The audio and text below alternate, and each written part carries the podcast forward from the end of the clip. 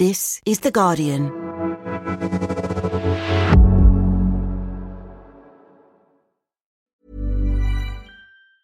Tired of ads barging into your favorite news podcasts?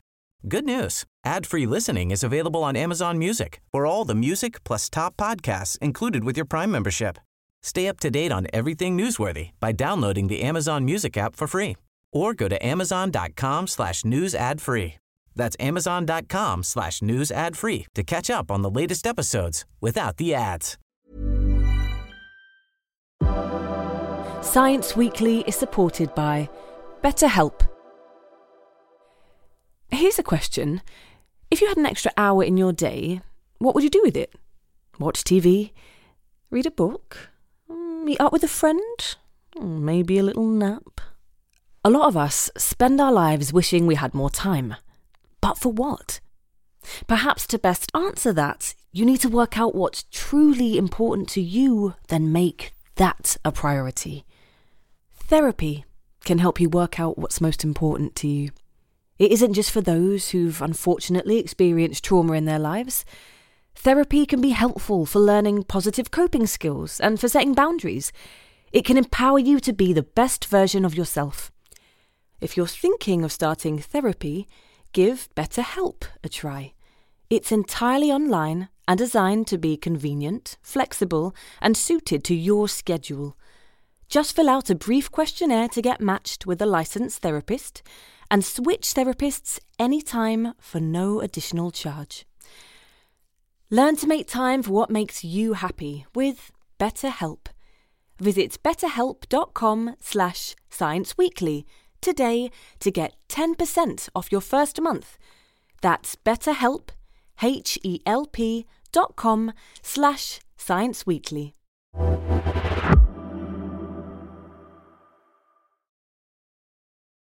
Just a warning before we start this episode has a reference to suicidal thoughts. More than 70 years since it was first invented, the pill is reaching another milestone.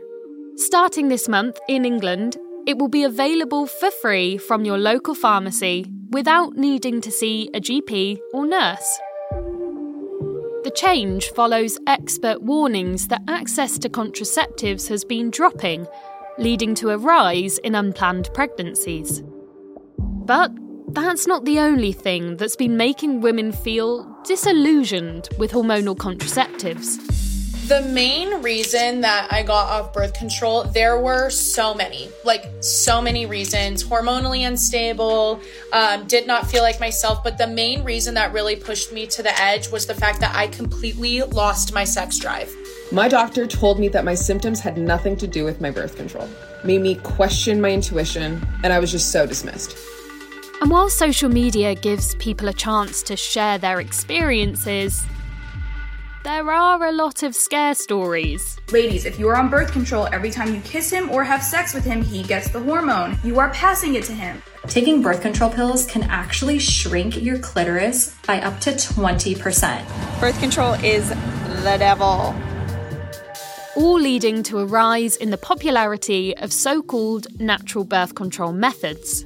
I have never been on birth control. Never have been, don't plan to be. Contrary to what the mainstream would have you believe, it is not that hard to prevent pregnancy naturally. I hate to break it to you, but hormonal birth control is just not the most effective form of birth control. So, why are we still struggling to get hormonal contraceptives right? From The Guardian, I'm Madeleine Finlay, and this is Science Weekly. Nicola Davis, you're a science correspondent, and I think it's fair to say that you have had a keen interest in contraceptives for a while now. I mean, you've covered them in all their forms. And recently, there does seem to be a trend to move from hormonal to quote unquote natural birth control. So perhaps you can start to unpick this for me. Yeah, so when we talk about natural birth control, this is often talking about things like using apps that have various algorithms in them to try to kind of work out when your fertile periods are and hence when your not fertile periods are so that you can kind of avoid getting pregnant. And then there's also withdrawal and things like that. And part of this comes down to social media. So influencers on social media sort of encouraging women to ditch hormonal contraceptives and use these things like fertility awareness and, and so on. There's also this idea about sort of an increasing suspicion of hormones, of kind of medicalizing sort of the female body and do you want to be taking these things? Do you want something that's more natural? That kind of ties into this whole sort of natural wellness movement that's been going on for some time now. And I think, you know, videos tagged with natural birth control, uh, they've been viewed over 100 million times on TikTok. So it's reaching a very wide range of people. I mean, when you say these videos have been viewed so many times, there's obviously a want there. There's an audience, and we're going to get into that in a second. But I wonder what are some of the concerns around these natural birth control approaches and and people sharing their thoughts and opinions on them online? There is some debate around how effective some of these fertility awareness apps are. There is concerns around where you're getting your information from. I mean, at the end of the day, this is sort of an area of health. In general, when it comes to things around health, it's advisable to talk to somebody qualified, somebody who can give you perhaps a bigger picture, a wider picture. You know, personal testimony is one thing, but that is sample size one. and then, of course, you've got the issue about these videos can be filled with misinformation. Um, and often, what's happening is that they're taking research or statements from health organizations and taking away the context and inflating some of the concerns and misconstruing them. Why are women taking a medication that increases their risk of death by something they're already the most likely to die from? Blood clots, stroke, high cholesterol, increased risk of heart disease. What's ironic is the leading cause of death in women is heart disease. Is it that women are dying from heart disease because of birth control? Dr. Janet Barter, Chair and President of the Faculty of Sexual and Reproductive Healthcare, said this is something that she's worried about and she'd seen the impacts of misinformation. Why do you think that these videos have become so popular? Why are they getting so many views? You know, this is a field that is very important, very personal to a lot of people. So I think it's understandable that people want information, they want advice, they want to know what the score is. But I think why some of these videos perhaps become popular is that people are not necessarily getting those questions and that curiosity met in other ways. You know, some people do have bad experiences on certain kinds of contraception. One method isn't going to suit everybody. That's why we have a wonderful panoply of options now. So it might well be that someone's had a bad experience, they want to tell other people about that. And so creating a video is one way to do that. And particularly if you feel like perhaps you haven't been listened to or haven't been taken seriously, which we know, particularly in women's health, sometimes those concerns aren't listened to as, as they should. This was the case for Katie, a health professional herself who's been struggling for years to find the right kind of contraception. I first started taking the pill when I was 15 years old. And I had a lot of mood swings, a little bit of weight gain. Katie told me that none of the usual or potential side effects were explained to her at the time. But then she also began to experience serious mental health issues. I actually, at points, felt kind of suicidal, like didn't want to be here anymore, what's the point? Um, I never told anyone that, but um, it was it was really difficult, and I didn't even realize that it could have been my pill that was making me feel like this as well. It was only when my mum noticed that my mental state wasn't very good, and she said, "So you've been like this since you started taking the pill. It might be your pill that's causing the problem." So she did what any of us would. She went back to the doctor. The GP, when I said to them initially that I wasn't doing very well on this pill mentally, they said, oh, well, you know, try and let it settle in a little bit more. But at this point, it had been like six months to, to nine months, I think. Nicola, if I talk to any of my friends about contraceptives, there's often this kind of dual feeling going on that they're definitely very happy that they can get contraceptives, but they're also kind of fed up with often having to go through a really long and difficult process to find the right thing and then and then get it but also even just to get trustworthy, accurate, in depth information that's relevant to them. And I wonder how have we reached this point where we have so many different options and yet women are feeling so dissatisfied? It's very difficult to, to answer that with hard data there isn't a lot of very good data. And in fact, one of the issues is that you, know, you have a survey here, you have a data set there, but you don't get this kind of really big picture that really answers all of these questions. Clearly, you know, it's all very well me saying people should go to trusted sources and but it's hard if that access becomes harder. And we, and we know that it has become harder. I mean, if you look at between 2015 16 and 2020 21, don't forget that also covers the pandemic. so you've got to bear that in mind. But there was a 42% real terms reduction in contraceptive spend across England. Cuts have led to service closures, reduced opening hours, cuts to staff numbers. I mean, health campaigners say that cuts in the last 10 years mean that general practices in some parts of England now actually make a loss when offering women contraceptive coils, that's the intrauterine device, uh, or implants, and of course, you know that declining numbers of GPs are receiving specialist training. So, in order to fit things like the contraceptive implant, that sort of little matchstick sized device that goes in your upper arm, uh, or the intrauterine system, that's a hormone based device that sits in your uterus, or the IUD, that's the copper based device that sits in your uterus, you do need to be trained to fit those. So, you need practices to have the staff who can do that. And that isn't the case in many GP surgeries. And if you want those kind of devices, you can be sent off to a, a, clinic and there can be long waiting lists as well. I mean, at some clinics, there are, you know, six week or more waits. And that isn't ideal. I tried the injection, but with the injection, I gained like two to three stone in the space of three months. And that just completely shattered my self confidence and again being like in my late teens at this point it was just the worst thing. So i thought right not going to do that again. Then i had the implant which eh, not to be too graphic but i basically did not stop bleeding. It was just constant. As you can imagine, Katie wasn't keen on keeping the implant, which was making her bleed constantly for months and months. So once again, she went back to her GP to find out what she could do. Then it was, you can't come to us for that. You have to go to the sexual health clinic because the sexual health clinic only insert those. I was like, right, okay. Went back to the sexual health clinic, and then they said, yeah, we're not going to take it out now because you've only had this at this point six months, I think. And we like to give it around 18 months for it to properly settle into your body.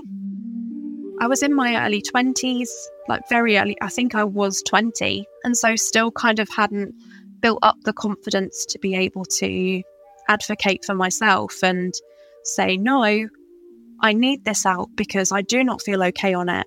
I felt very helpless and yeah, just just very small.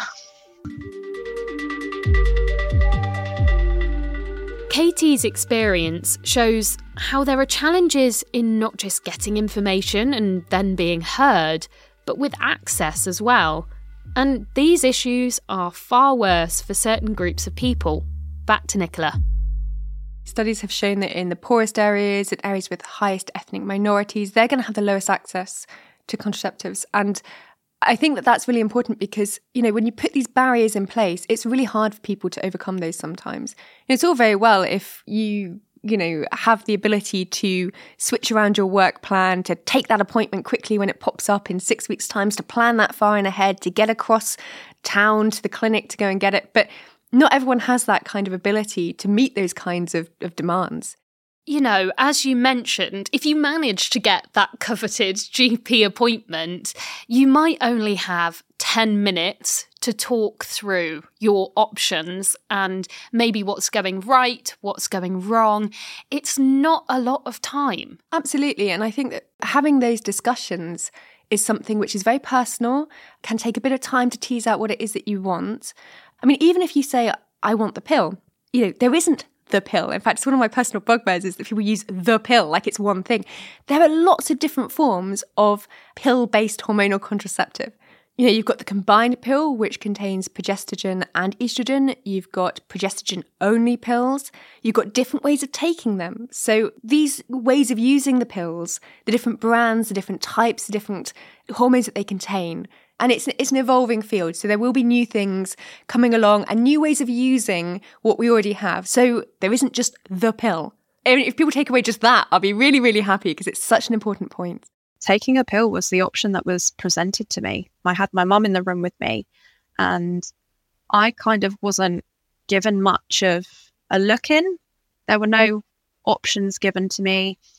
It was just kind of handed to me on a silver platter i guess. And here you go, take that, that'll do you. It's only as I've gotten older and I've kind of done my own research or I've spoken to my friends who take different types of pills that I'm aware that there are different types of pills and as to why there are different types of pills.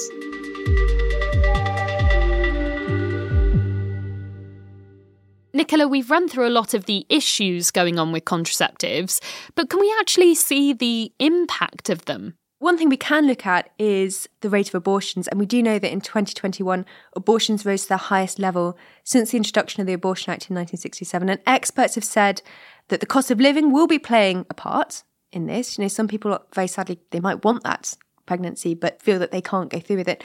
But also, you know, they've also said that access to contraception has to be improved. But really, you know, access, training, you know, these things are all funding if you don't have the funding, if you don't have the services there, people can't use them. So that's absolutely fundamental. And it's worth noting contraception is the single most cost effective health intervention. Every £1 invested in the provision of long acting reversible contraceptives in primary care creates £48 in savings for both the NHS and the wider system over 10 years. This is not some kind of nice bolt on, this is fundamental healthcare. As Nicola says, birth control makes a huge difference to health which is why experts have recently been calling for better provision of all kinds of contraception, as well as counselling to ensure women's needs finally get met. And while pills are about to be made available for free via English high street pharmacies from this month, more needs to be done so people actually get what they want. Katie. I do worry that there may be young girls out there who aren't given the choice, who are just given something that you know, seems to be easy to give out without them knowing anything about it. And every person is different. And I think that needs to be explored more within prescribing contraception. A big thanks to Katie and to Nicola Davis. You can find a link to all of Nicola's reporting on the podcast webpage at theguardian.com, where we've also linked to University College London's Contraception Choices website, where you can find information about the full range of contraceptive options available.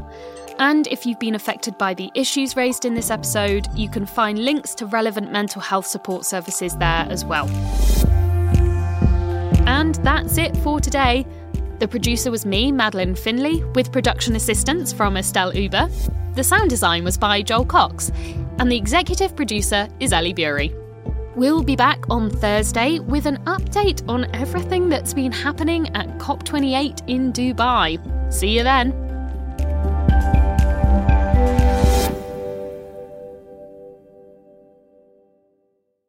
This is The Guardian.